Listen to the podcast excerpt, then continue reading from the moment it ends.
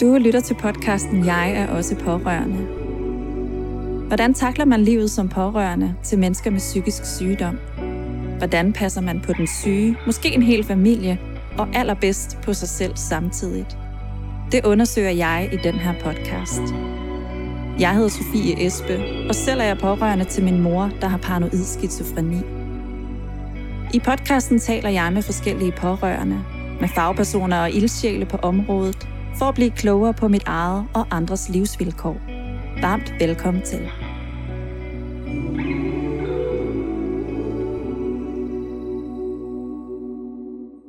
Hej og velkommen til Jeg er også pårørende. Jeg hedder Sofie, og jeg glæder mig rigtig meget til, at du skal lytte til den her episode. Det er ved at være noget tid siden, at jeg er udkommet med nogle episoder, men jeg kan glæde dig med at fortælle, at her hen over foråret kommer der en række af episoder, og øh, det er nogle meget dejlige gæster, som jeg taler med.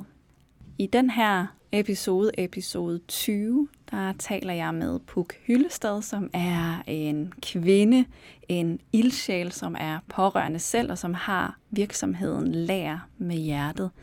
Og hun er en kvinde, som brænder for at fremme mental sundhed igennem taknemmelighed, igennem flow, igennem det at være kreativ med håndværk.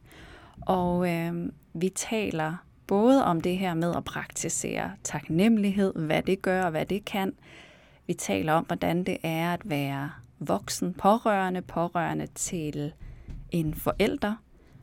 Og øh, vi taler om det at være pårørende generelt, som jo altid er et essentielt og centralt tema i den her podcast. Og både det, der er det svære, og også de her lyspunkter, som der også kan være, og som det her livsvilkår, som pårørende kan gøre, at man måske bedre får øje på. At der er andet end bare mørke. Så du kan glæde dig til at lytte med her lige om lidt. Jeg håber, at du øh, befinder dig et behageligt sted. Måske er du i gang med et eller andet. Opvask, støvsugning. Måske er du på vej til arbejde, på vej hjem fra arbejde, i bil eller på cykel. Måske har du sat dig i din sofa, måske er du ude og gå en tur. Uanset hvad, så er rigtig god fornøjelse med at lytte til den her episode.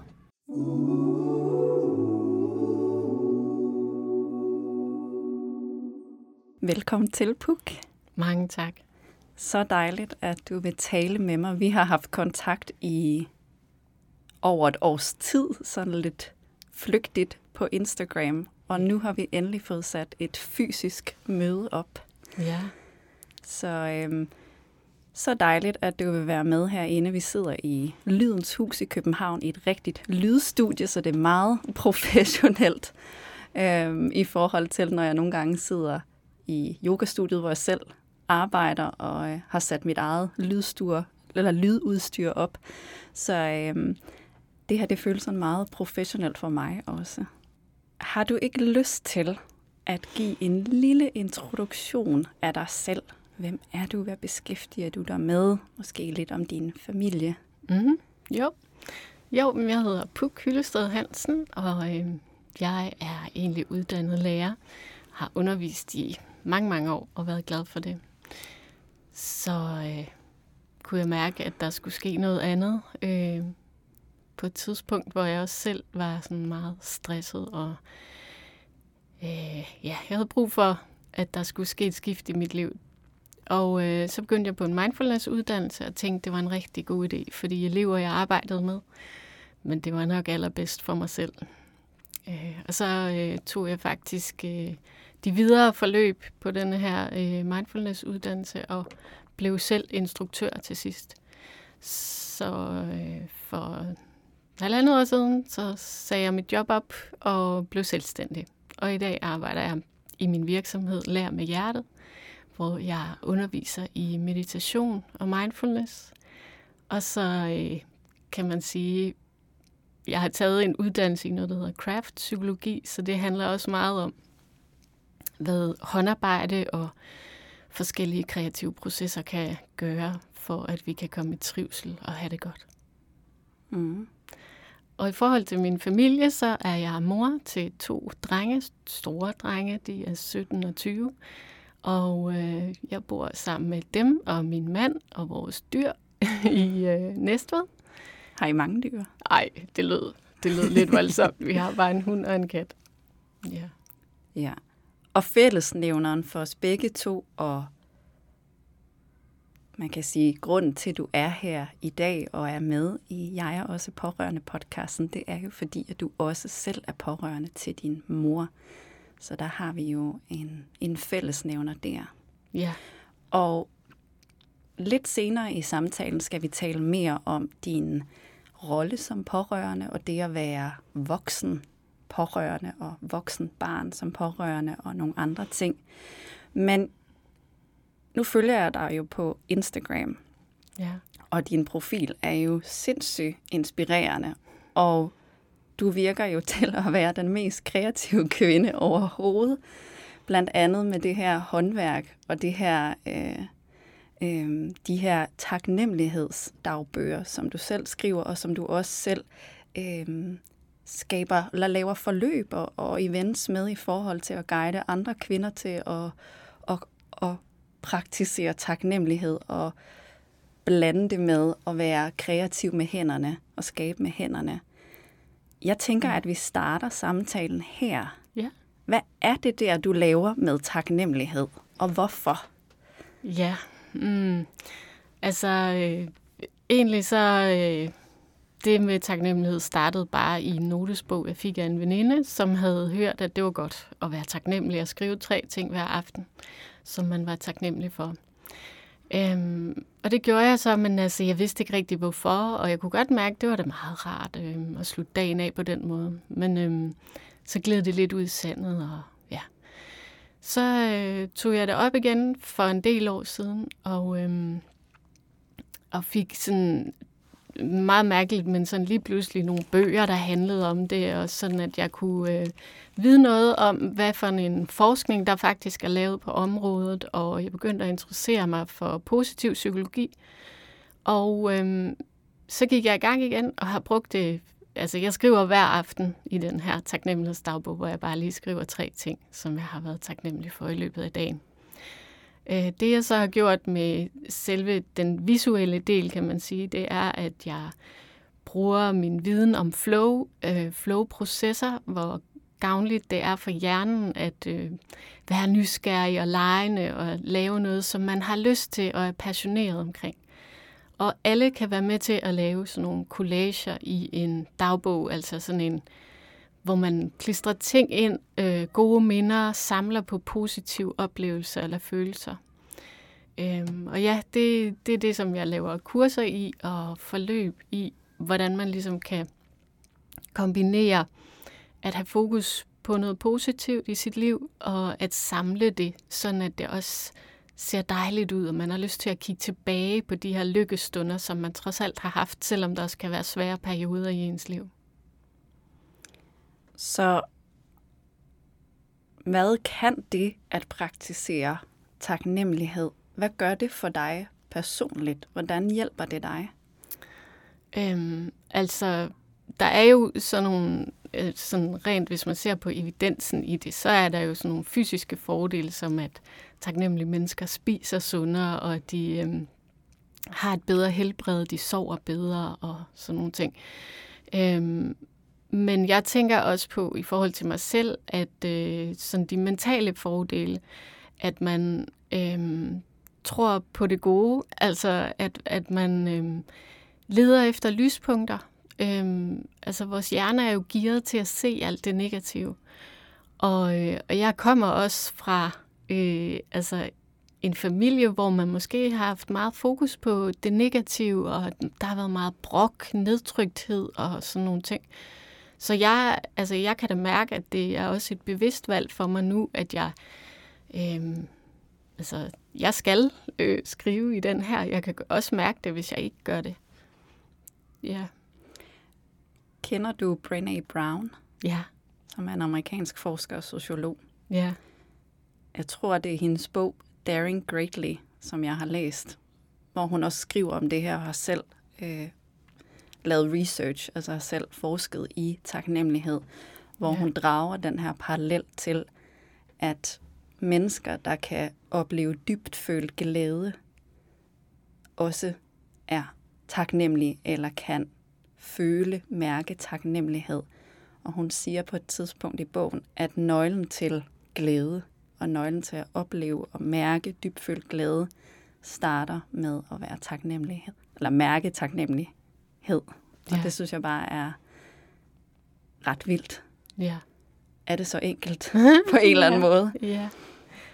Men man kan også sige, altså, at øhm, taknemmeligheden, det er jo også øhm, altså grunden til, at det øh, har at gøre med glæde, og at det åbner for andre ting, det er jo fordi, at man bliver mere bevidst. Fordi hvis du skal skrive noget om aftenen, som du er taknemmelig for, så bliver du nødt til i løbet af dagen at have åbne øjne for det, der fungerer, og for det, der lyser op på din dag. Ikke?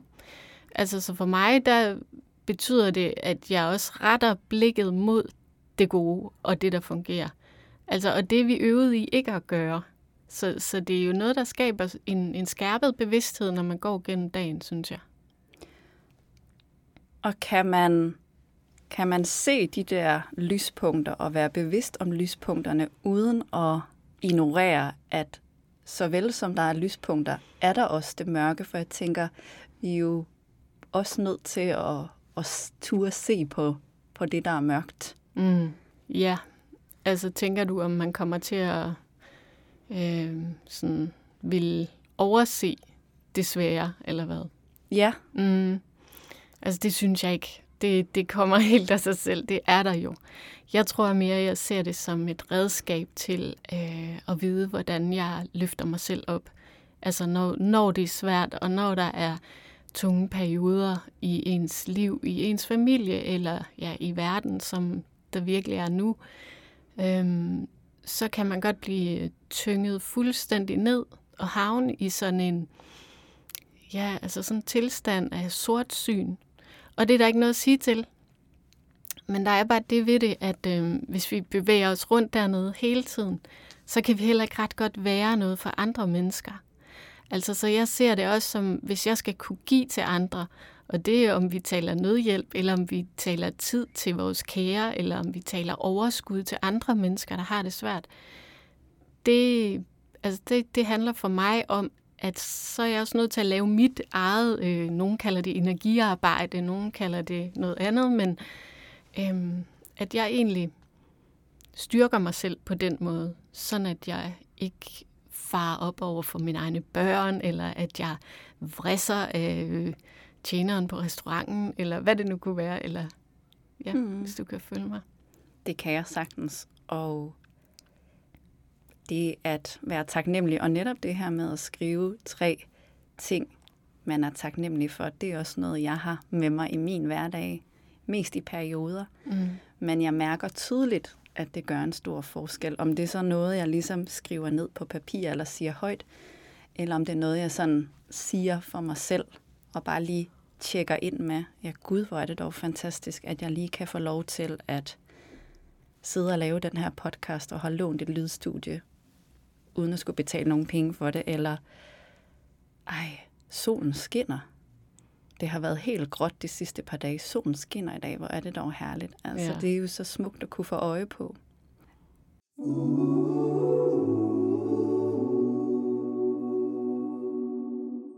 Jeg tænker, at vi skal lade vores samtale bevæge sig lidt mere øh, hen imod det her fælles livsvilkår, som vi har, at mm. være pårørende. Og øh, du har fortalt mig, at du er pårørende til din mor, som har en bipolar diagnose, mm. og som først har fået den her diagnose ret sent i sit liv. At du øh, fortæller, du fortæller mig også, eller har skrevet til mig, mm. at øh, hun bliver indlagt. Er det et år inden eller et år efter, at du kommer til verden? Ja. Øhm, så jeg tænker, at det har fulgt dig hele livet, at have en mor, der på en eller anden måde har været psykisk øh, udmattet. Mm. Om det så har været noget, der har været i talsat eller ej. Har du lyst til at fortælle lidt om det at være pårørende, hvordan det har fyldt i dit liv. Mm. Ja. Ja, men for lige at... Så blev hun ja, indlagt øh, som 19-årig på øh, psykiatrisk hospital.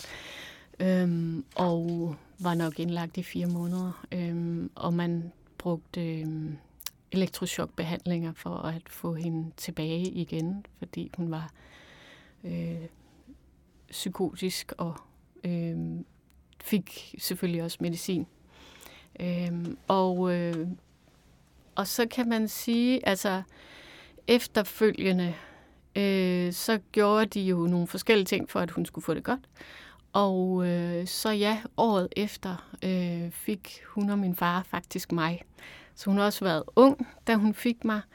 Øh, og så tænker jeg også, altså, øh, at denne her øh, psykiske, øh, altså den indlæggelse og psykiske sygdom har jo fulgt hende. Øh, men ja, som du siger, så blev hun så først, fik hun egentlig først diagnosen, da hun var øh, midt i 40'erne. Øh, og der var, altså, der var jeg jo faktisk flyttet hjemmefra. Øh, så man kan sige, det er jo egentlig lidt underligt at være altså pårørende uden at have vidst det, eller sådan, ja. Øhm, men det, det er klart, at det har jeg mærket, ja. Ja. Nu er du en voksen kvinde med to voksne børn ja. øh, lige nu. Hvad vil du sige er det sværeste ved at være pårørende, som du står i livet lige nu, øhm, i forhold til at skulle kigge tilbage på, hvordan dit liv har været? Hmm. Altså måske skal man starte med, altså hvad, hvad altså som barn, altså hvad, hvad var det egentlig, der var svært der? Øh, fordi det, som, som jeg synes kunne være vanskeligt, det var det her med, at øh, altså når, når man vokser op nu, min far og mor gik fra hinanden, så jeg boede alene med min mor, for jeg er også ene barn. Så vi var jo meget tæt, øh, når vi kun var os to. Og det her med, altså jeg, jeg føler lidt, at øh, de her øh, voksen-barn-roller blev byttet lidt om i nogle situationer. Øh, Øhm, sådan at jeg tidligt skulle tage noget ansvar, og at jeg... Øh, Ja, jeg tror, jeg føler sådan, at jeg øh, ofte skulle gyde olie på vandene. Øh, sådan gå og sørge for, at øh, alle havde det godt, og vi skal helst ikke, øh, der skal ikke ske for meget, fordi at øh, så bliver mor måske ked af det, eller sådan, sådan føler jeg, at det har været. Øh, men samtidig, så som barn, så øh, er man jo ultra lojal over for sine forældre. Plus det, at jeg har ikke prøvet andet. Altså, så, så nogle gange, så kan jeg også tænke tilbage, og så sådan tænke, jamen, var det nu også så slemt? Fordi der var også rigtig gode ting jo. Men der er i hvert fald noget omkring voksen-barn-rollen, som jeg synes har været forskubbet. Og det synes jeg, hvis man skal tale om, hvordan det er at være forældre øh, selv, og, og at være, ja, øh, nu er jeg 47 og, og har de her to voksne børn, øh, det er, altså, altså det har jo været mit, min største opgave, at være forældre til mine børn. Altså, det er det for alle, men, men for mig tror jeg, det har været øh, faktisk et, et meget synligt punkt, at det skulle jeg være. Så jeg har også gået i forskellige former for øh, terapi og til gruppesamtaler og sådan noget, for at øh, jamen for at vende og dreje nogle af de her ting, fordi det har da ikke øh, været let vil jeg sige. Og det, er det et bevidst valg, at du ligesom har, har sagt til dig selv, at hey, jeg skal virkelig gøre nogle ting anderledes, eller jeg vil gerne prøve at gøre mit bedste for at, at, at være der for mine, mine børn. Øhm, i, i, I modsætning til, hvad du har oplevet som barn, og at der måske har været Øh, jeg er sikker på, at der har været en masse gode ting, men at der også har været nogle, noget, du har manglet, eller noget, du har savnet, øh, kvæg, at din mor har haft det svært. Ja. Mm, altså, i, ja, hvordan skal jeg lige svare på det?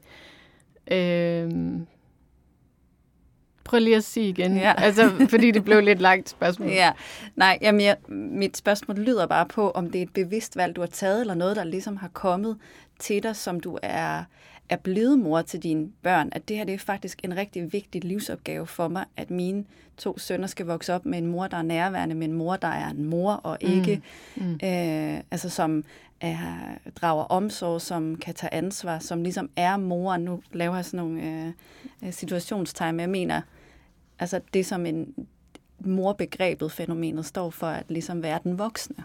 Ja, ja. Øhm, ja, og det er inden for de senere år, at det er blevet mere bevidst for mig. Men jeg ved, at altså noget af det, som sådan var meget smertefuldt øh, for mig, det var, da jeg selv blev gravid, og jeg spurgte for eksempel min mor om øh, nogle ting omkring graviditet. Hvordan havde du det dengang, og hvad, hvad kan du huske, og sådan noget. Og der var mange ting, hun ikke kunne huske. Og det sagde hun selv var på grund af den her elektrochokbehandling. Men det, det var en stor sorg for mig, at jeg ikke kunne gå nogen steder hen og spørge eller tale med nogen. Jeg var også den første af mine veninder, der sådan rigtig der fik, fik barn. Ikke? Så det følte jeg, jeg stod ret alene med. Og da jeg så fik barn nummer to, der kunne jeg bare mærke, der, der sker et eller andet her, og mit forhold til min mor var helt øh, på mig til. Så jeg vidste, at jeg måtte gøre noget, og der begyndte jeg i nogle samtaler med en psykolog. Øhm, men øhm, jeg har nok bare sådan prøvet at kæmpe alt, hvad jeg kunne for at gøre det bedste, jeg kunne, og jeg anede ikke, hvordan jeg skulle gøre det. Eller sådan, jeg har virkelig sådan famlet mig frem, føler jeg. Men så først her inden for de senere, ja, 4-5 år eller sådan noget, er jeg nok blevet mere bevidst, også i forhold til, at jeg har taget den her mindfulness-uddannelse, og jeg selv underviser i meditation og sådan noget. Det er jo også noget af det, du kommer ind på, ikke også med at mærke sin krop, øh, vide, hvordan man kan berolige sit nervesystem og sådan nogle ting. Det har jeg ikke vidst en pind om før. Øhm, og det, altså det, det er jo noget af det, som hvis du vokser op sammen med en psykisk syg, eller bor sammen med en psykisk syg, så, øh, så er dit nervesystem på overarbejde. Og det er sådan noget, som jeg har fået en bedre forståelse for, og begyndt at tage mere ansvar for. Og det er nok også derfor, at jeg arbejder dagligt med noget, der kan styrke min mentale sundhed, altså i forhold til det her med taknemmelighed. Det kan du jo gøre på mange måder. Øh, jeg, jeg laver også yoga, ligesom jeg ved, du gør. Øhm, men altså det der med at tage ja, ansvar for sig selv som voksen, for at man kan være en god forældre, det, det er vigtigt for mig, ja, meget.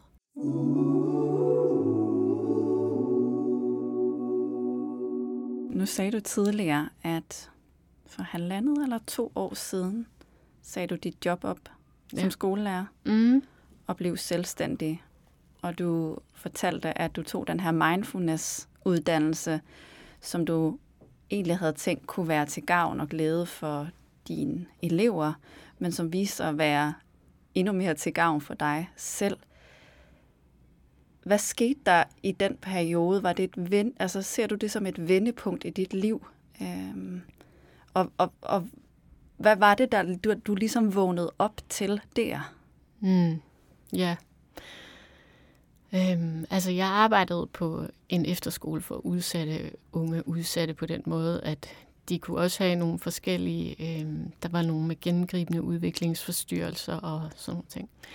Øh, og jeg øh, havde masser af erfaring i at undervise, men ikke lige, jo også den gruppe, men jeg havde ikke sådan teoretisk ballast. Øh, og på den arbejdsplads var, var det bare sådan meget presset, altså øh, i både i med, medarbejdergruppen og i ledergruppen, og jeg synes, der var mange ting, der ikke lige sådan kørte. Øh, men så havde jeg set det her mindfulness-kursus, og så talte jeg med min leder, om jeg kunne få lov til at tage det, fordi der kunne man blandt andet lære at meditere, og øh, man kunne prøve at lære at guide meditationer. Og det tænkte jeg ville være godt, både for den gruppe, vi havde, og for mig selv, men altså. Øh, og da jeg så startede der, øh, ja, så fandt jeg ud af, hvor, hvor meget mit eget nervesystem, det var ude og flagre alle mulige steder. Og, og jeg fandt ud af, hvordan jeg kunne bringe mig selv i ro. Øhm, og, øh, og i det hele taget åbnede det her med mindfulness op til en mere øh, bevidst tilgang til mit eget liv. Øh, og jeg kunne også mærke, at jeg havde været sådan en mor, der skældte rigtig meget ud, når jeg blev stresset eller frustreret og ked af det. Så skældte jeg bare ud, uden sådan at lige sådan mærke, hvor kommer alt det her fra. Fordi ja, du er stresset på dit arbejde, men der var jo mange lag i det, kan man sige. Ikke? Så, øh, så det åbnede op for en større bevidsthed og en større åbenhed omkring, at øh, jeg måske også havde levet et liv, hvor jeg havde været ude og sørge godt for alle andre, men måske også havde glemt mig selv. Øhm, øh, og det får man jo stress af. Altså, ja. Så, øh, Mm. ja. Og det der med at være der for alle mulige andre end sig selv, det kan jeg ikke rigtig meget genkende til. Det tror jeg, at mange, der er pårørende, kan ikke genkende til. Mm. Fordi at vi, vi er os selv er så øhm, fokuseret på at, at være der for den, som er udfordret. Øhm, og måske også for, får det som ansvar, om det er noget, der bliver pålagt os bevidst, eller om det er noget, der sker ubevidst, at vi ligesom skal tage, tage vare på tilværelsen på en eller anden måde. Og jeg kan, kan, kan høre, at det ligesom også er gået igen til flere af, af dine relationer, hvilket jeg også selv øh, genkender, at ligesom at tage, påtage sig den her rolle som den, der har styr på det, og den, som sørger for alle de andre. I den her periode, hvor du øh, øh, tog den, det her mindfulness-kursus, øh, mediterede, blev bekendt med, at Gud, hvor har jeg et udfordret nervesystem, som er i alarmberedskab hele tiden, og Gud, hvor har jeg travlt med at være der for alle mulige andre, og egentlig ikke så meget øh, mig selv. Fik du i den periode også kontakt til nogle følelser eller nogle refleksioner, minder, tanker om, hvordan din barndom havde været, og hvordan den har påvirket dig? Ja, fordi at øh, på, altså gennem den her øh, uddannelse, som jeg tog, der var jo også, altså der, der arbejdede vi meget med kroppen. Der er jo mange forskellige slags mindfulness-forløb, hvor man kan godt sidde ved et skrivebord og lære mindfulness, men den her uddannelse var øh, også meget fokuseret på kroppen. At kroppen husker, når vi har været i svære situationer, og det lærer sig bare, øh, med mindre at man ligesom tør tage det op og kigge på det, og bevæge sig gennem kroppen, og måske få det ud på den måde. Øhm, så jeg, altså ja, og ja, der var blandt andet en øvelse, hvor at, øh, man skulle gå tilbage til man var syv år, øh, og, og nogle andre punkter i ens liv. Men altså det der med at være syv år igen, er du gal, mand. Der, altså, den, den var faktisk hård. Altså fordi, at øh, jeg tror da, jeg har lagt låg på meget, øh, altså sådan, som jeg helst lige tænkte, det, det kan vi ikke huske noget om. Eller sådan. Mm. ja. Mm. Øhm, og så, øhm, jamen i det hele taget, så er der, jeg tror, der er mange, der tror, at meditation, det er sådan noget, man gør for at få indre ro. Men jeg synes altså også, at meditation har rigtig meget at gøre med at lytte til, hvad der fandme er inde i en selv. Og det er jo ikke altid ro, vel? Altså, nej, er du ryster på hovedet? Ja, jeg sidder ja. nikker her. Øhm, men altså det der med, at, at man jo også, øh, og det var måske du, det, du spurgte til tidligere med, om man også tør se på det svære. Fordi der er nok nogen, der tror, at jeg er lalleglad, fordi jeg er meget taknemmelig, og jeg arbejder med det. Men, men det er jo for at skabe balance. Og i meditation kan der rigtig ofte komme svære følelser op, og det er så dem, man sidder med. Man løber ikke væk. Man, man, øh, man lukker ikke ned og siger, la la la, det, jeg har ikke hørt noget. Eller, øhm, altså, og det har jeg været vant til meget i mit liv. Altså sådan nu, min mormor er død, men hun var sådan, altså hende havde jeg et fantastisk forhold til, men hun var også sådan en, som til familiemiddagen, og der lige blev snakket om noget svært, ikke? så var det sådan, så er der nogen, der skal have mere snaps? Skal du have noget sild her? Værsgo, og fadene rundt igen, ikke? Ja, og det, altså, øhm, så, så ja, for lige at vende tilbage til meditation og mindfulness, så er det noget, der også åbner op for, at man tør se på alt det, der er i en selv, og måske også trække noget hjem til sig selv, i stedet for at være ude i alle andre. Fordi, og det tror jeg også mange kvinder er gode til, at være øh, enormt omsorgsfulde og give til andre. Men for pokker, hvor skal vi altså også bare huske at give til os selv. Altså, og det kan jeg også mærke, at jeg har lavet sådan en gang imellem har lavet noget, der hedder selvkærlighedsdage, hvor vi arbejder med meditation og blid yoga og laver nogle skriveøvelser og sådan noget. Og det er en fællesnævner for mange kvinder, det her med, at øhm, vi sørger for andre, før vi sørger for os selv. Og det, det er vi nødt til, tror jeg, hvis vi skal få et godt selvværd, og vi skal trives i vores liv, så tror jeg, vi er nødt til at øhm, virkelig at huske på os selv. Og, og give os selv den omsorg, som vi har brug for. Ja. Mm.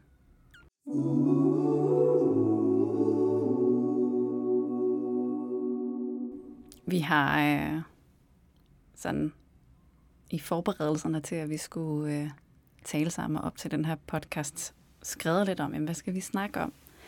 Og der kom vi ind på det her tema, moderskab, forældreskab, og vi har jo berørt det lidt her tidligere i samtalen.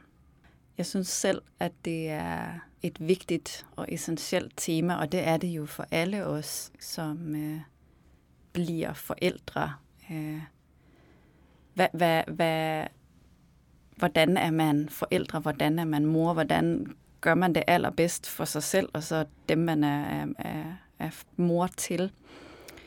Og jeg synes personligt selv, nu er jeg mor til min datter, der er tre et halvt år, at der skete rigtig meget med mig, da jeg blev mor til hende, i forhold til, hvordan min relation til min egen mor er. Jeg blev ligesom sådan taget tilbage til nogle situationer og minder, øh, som knytter sig til min relation til min mor, og hvordan hendes moderskab har været, og hvordan jeg har været barn. Og jeg kan virkelig ikke genkende til det der med, at rollerne har været byttet om. At jeg øh, i dele af mit liv har været hendes mor, og, og er blevet det mere og mere med tiden, eftersom hun er blevet mere og mere udfordret af sin sygdom. Og jeg har gjort mig mange tanker om, hvordan undgår jeg, at min datter vokser op med en mor, der ikke kan rumme sig selv, der ikke kan rumme tilværelsen, der ikke kan leve op til at være en, en omsorgsperson. Mm. Hvad har du gjort der tanker om det? Nu ved jeg, at vi har talt om det, men jeg kunne godt tænke, tænke mig, at vi sådan graver en lille smule dybere i det. Ja. Øhm, altså, jamen altså, jeg, jeg tror virkelig, at øh, man er nødt til at gøre et indre arbejde for at kunne være en, øh, altså både som pårørende, men altså jeg ja, også som mor, altså at kunne øh, være der for sine børn, uden at føre alt muligt over på dem. Altså, jeg, nu, man kan sige, at jeg er også øh, gift og har været det i mange år, og er sindssygt glad for, at vi tog om den opgave. Ikke? Og der, der stod min mor jo alene. Ikke? Men uanset hvad, så er man bare nødt til at øh, altså, ja, tage det ansvar på sig. Virkelig. Øh, og det er jo selvfølgelig... Øh, Altså jeg kan også mærke, at jeg undskylder det lidt hele tiden, men det der med, at når man er psykisk syg, så er det jo netop det, der er svært. Men stadigvæk, hvis man har et barn, så er man nødt til at gøre noget. Ikke? Øhm, men jeg, altså det, det er jo et svært spørgsmål, altså, fordi jeg ved jo også, at, så, at, at min mor har jo også gjort noget for, altså hun har selv gået i terapi og sådan noget. Det er ikke sådan, at hun ikke har, hun har virkelig også prøvet at gøre noget, men øhm, man, altså det er da også noget, som jeg synes, man er også nødt til at være åben over for sine børn. Nu er din datter ikke så gammel endnu, men, øh, men jeg har da talt med mine drenge om, at, øh, altså, at nogle ting fra min bar- barndom har været svære. Øh, og, øh, og det er ikke sådan, at jeg overdynger dem med information, men jeg fortæller dem noget, og, og hvis jeg er ked af det, så viser jeg det. Og så lader jeg dem vide, at hvis der er noget, mere de gerne vil vide, så kan de selvfølgelig spørge mig. Altså, øh, det, det tror jeg er væsentligt. Men Jamen, altså, jeg lyver ikke, når jeg siger, altså, jeg mediterer hver dag, og jeg bruger den her taknemmelighedsdagbog hver dag, og det er ikke, fordi det skal lyde, ej, hvor er det hårdt, eller sådan, men jeg er meget bevidst om, at det er jeg nok nødt til. Altså, fordi jeg kunne nemt ryge ned i sådan et øhm, sortsyn, eller noget nedtrykthed, eller hvad er det synd for mig? Sagtens. Der har jeg også været. Altså, virkelig. Ja.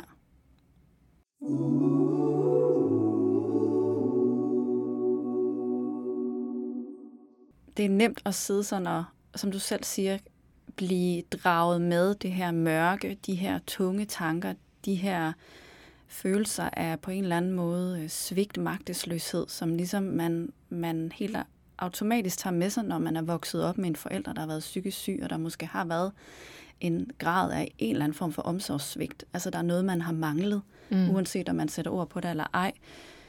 Men hvad, hvad, hvad, er, hvad er styrken i at have haft den barndom og haft den opvækst, som du har? Hvad har det, hvad har det givet dig som voksen? Hmm. Altså... Øhm...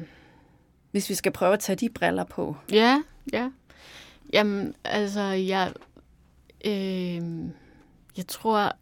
Og jeg ved sgu ikke helt, hvor den er kommet fra, men jeg tror, jeg har sådan en fighter-ånd. Altså, som...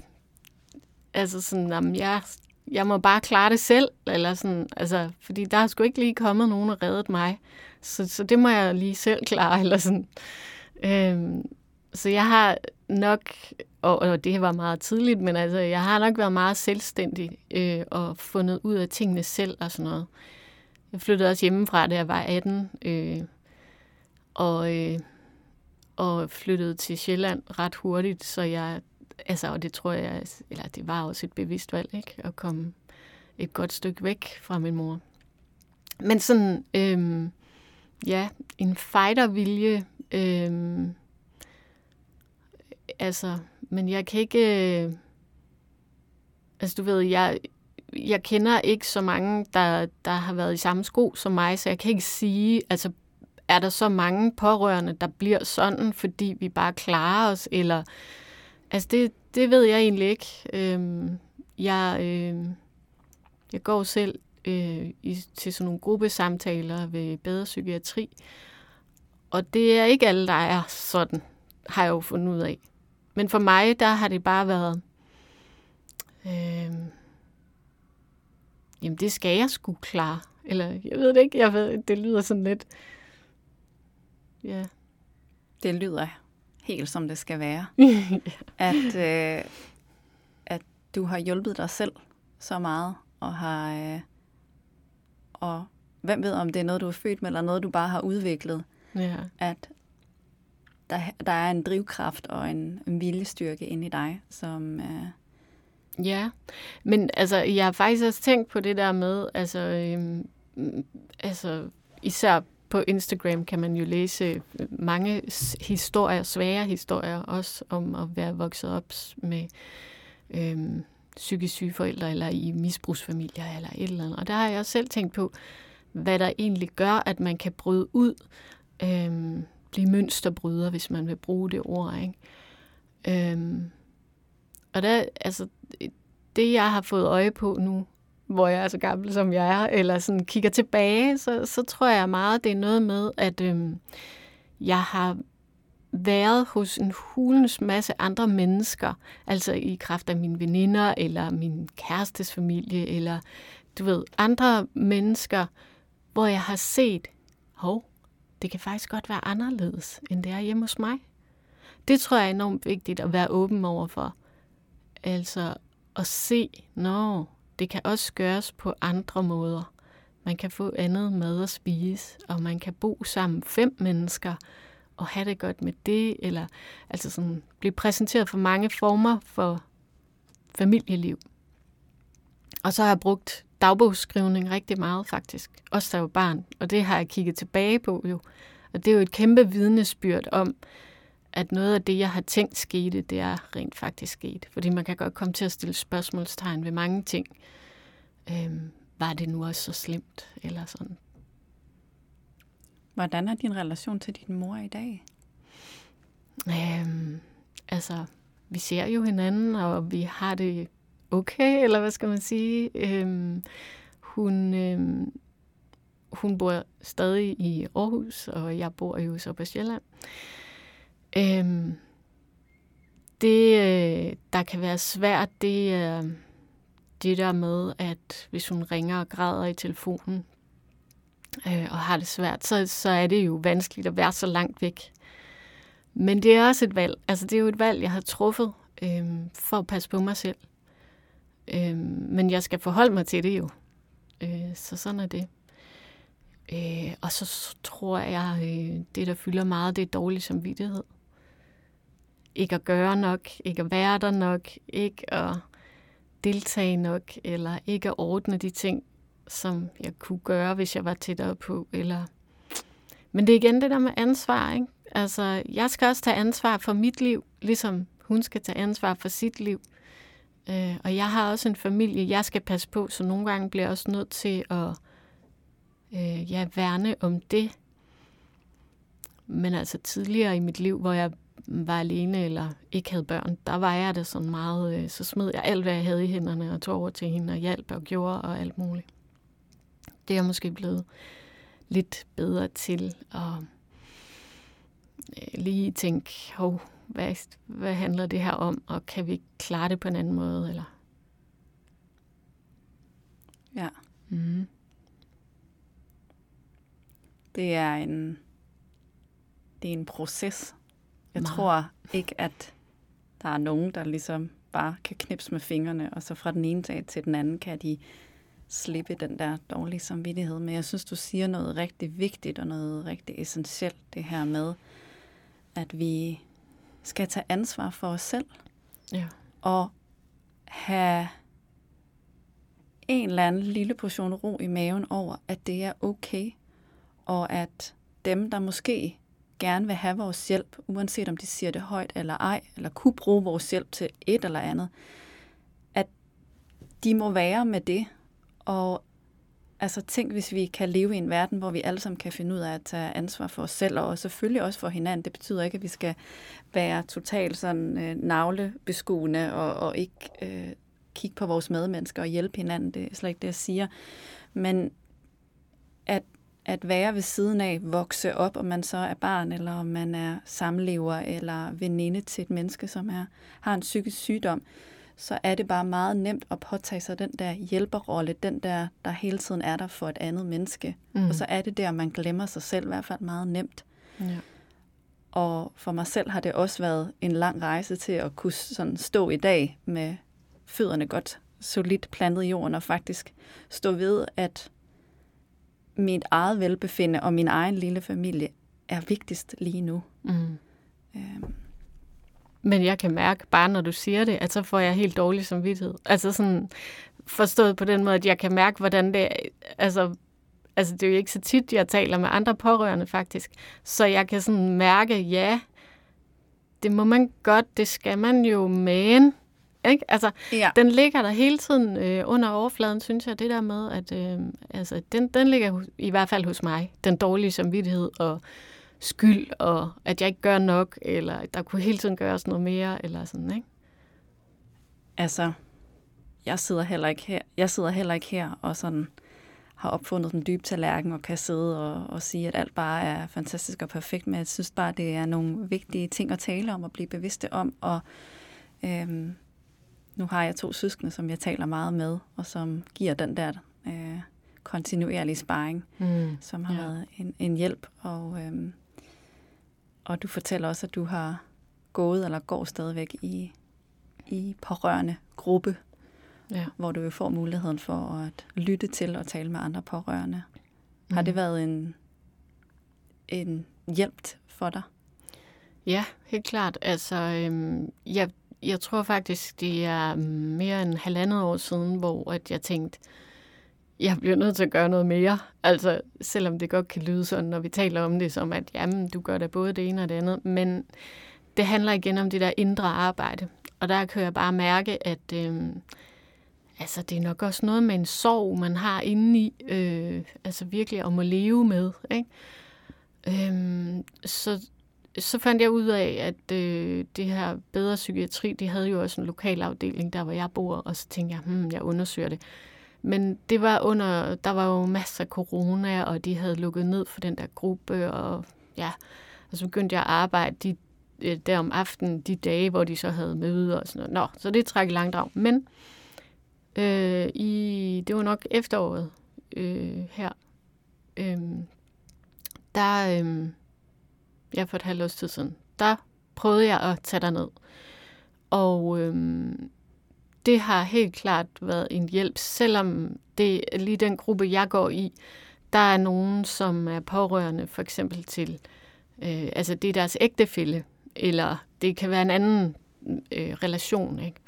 Men, øh, men det, der samler os, det er, at vi er voksne. Altså fordi de har jo også grupper for unge og sådan noget. Men øh, det, der bare har været rigtig godt ved det, det er, at øh, for det første er der nogen, der lytter, men for det andet, så er der også nogen, der forstår. Øhm, fordi øh, jeg synes egentlig, jeg har mange øh, sådan, dejlige venner og en god familie og sådan. Men der er ikke så mange, der har haft det inde på livet med psykisk sygdom. Og det er faktisk ikke noget, selvom man taler meget om mental sundhed i dag og la la la, så synes jeg faktisk ikke, det er noget, man taler ret åbent om. Sådan når man lige sidder over middagsbordet med vennerne, det gør man sgu ikke. Mm-mm. Altså, øh, og, det, og det er ikke, fordi jeg selv er lukket omkring det, men det er altså bare ikke noget, man lige smider på bordet, vel, når man sidder og får et glas vin, eller man, man er til koncert, eller selvfølgelig gør man ikke det. Altså, og, og du sidder og griner lidt af det, men sådan, altså, det, det er sgu svært at finde rum til sådan nogle svære samtaler, synes jeg. Øh, men det, det har jeg oplevet dernede i, øh, i pårørende-gruppen, at det er muligt der. Og også bare øh, ja, at formulere det selv. Hvad er det, der lige fylder lige nu? Eller, øh, altså, fordi man kan jo godt sige, at jeg har min egen familie, og min mor bor langt væk, og jeg er voksen, og alle de her ting. Ikke? Men øh, der er bare stadig en kæmpe bagage, man bærer rundt på. Ikke? Jeg har selv gået i en pårørende gruppe hos Bedre Psykiatri, ja. og øh, det var helt klart et vendepunkt for mig, for jeg havde heller ikke talt med så mange andre pårørende inden. Jeg har mm. talt med familiemedlemmer og veninder om det, men som ikke havde den der forståelse.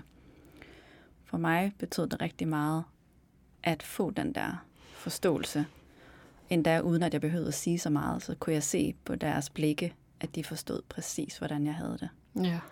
Og det var virkelig, øh, det var virkelig smukt at opleve. Ja. Og det er da helt klart et budskab, som jeg har sendt ud tidligere, men som jeg gerne gør igen, at det ikke nødvendigvis for alle, men at det kan være så givende at få lov at dele med nogen, som sidder i samme båd, i hvert fald i tilsvarende båd. Mm.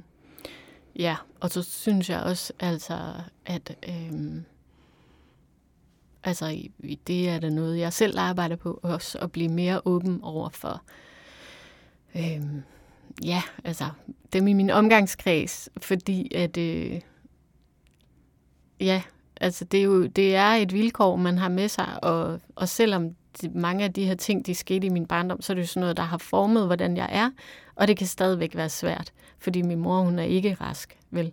Så, så derfor så, Øh, øh, altså, det, det hjælper, at man også tør tale om det øh, til dem, som man, altså, som man godt ved ikke har det inde på livet, men også for at skabe større forståelse. Altså, for, hvem man selv er, og hvad, altså det her med psykisk sygdom, jamen, som du selv sagde tidligere, at øh, der er så mange, der bliver ramt af det. Så på et tidspunkt, så bliver man måske nødt til at forholde sig til det, ikke? Det tror jeg helt sikkert er den rigtige vej at gå. Og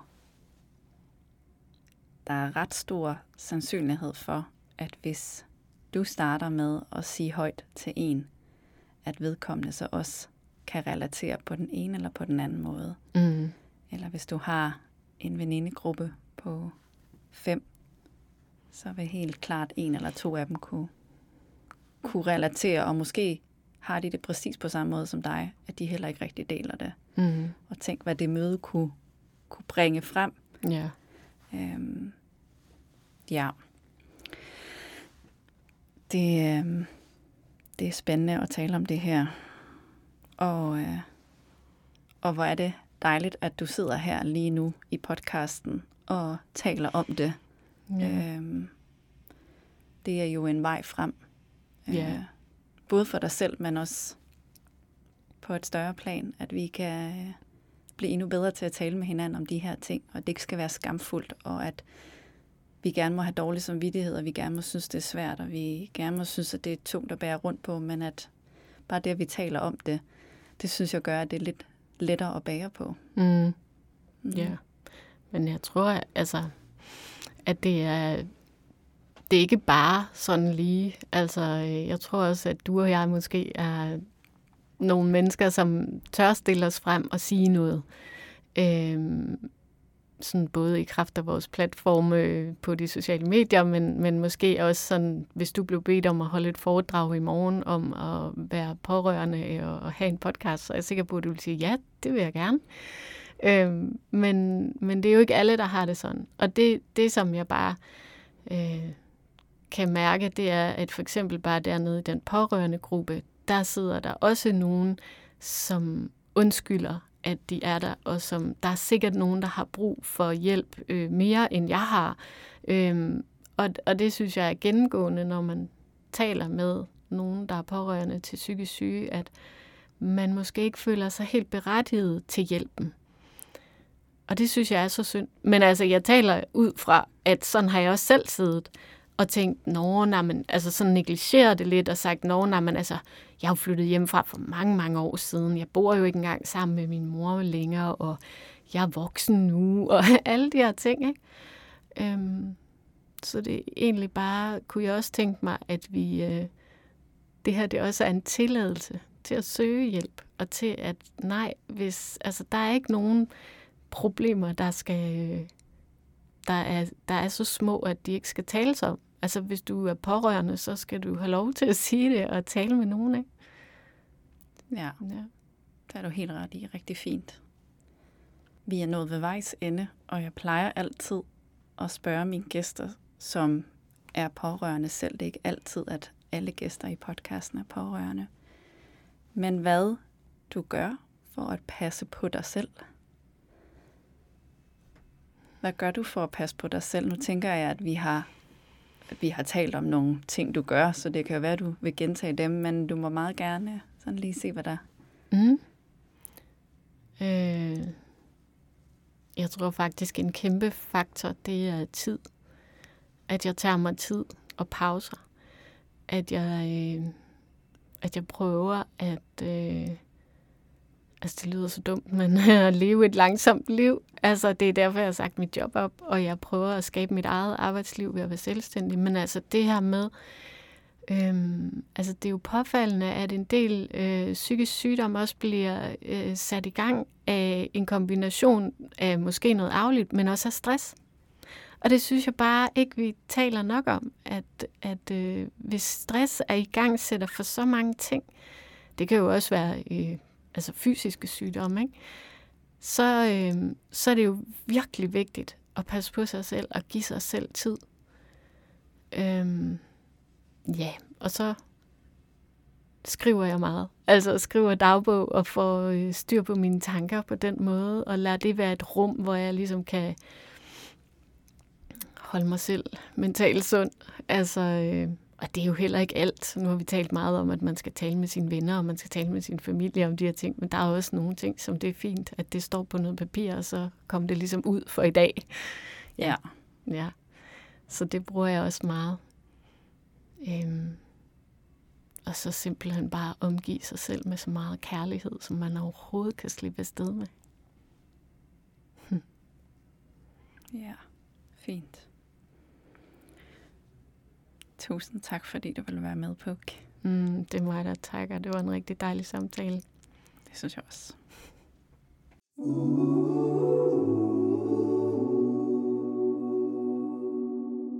Så tusind tak til dig, der lyttede med, og tusind tak til Puk for at øh, vil være med i podcasten og tale om det at være pårørende til et menneske med en psykisk sygdom, og tale om, hvordan vi i hverdagen og i livet kan fokusere på de her lyspunkter, i stedet for at blive trukket ned i det tunge, tunge mørke.